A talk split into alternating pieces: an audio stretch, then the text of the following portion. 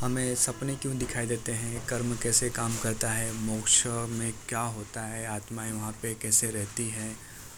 और विष्णु लोग कहाँ है? स्वप्न लोग कहाँ है? और हमें सपने जो दिखाई देते हैं, उनके कौन कौन से रीज़न्स हो सकते हैं? किसी के डेथ होने के बाद सपने दिखाई देते हैं किसी किसी को अननोन आदमी हमेशा सपने में दिखाई देता है। तो ये सारी चीज़ें आपको यहाँ पे मिलेगी।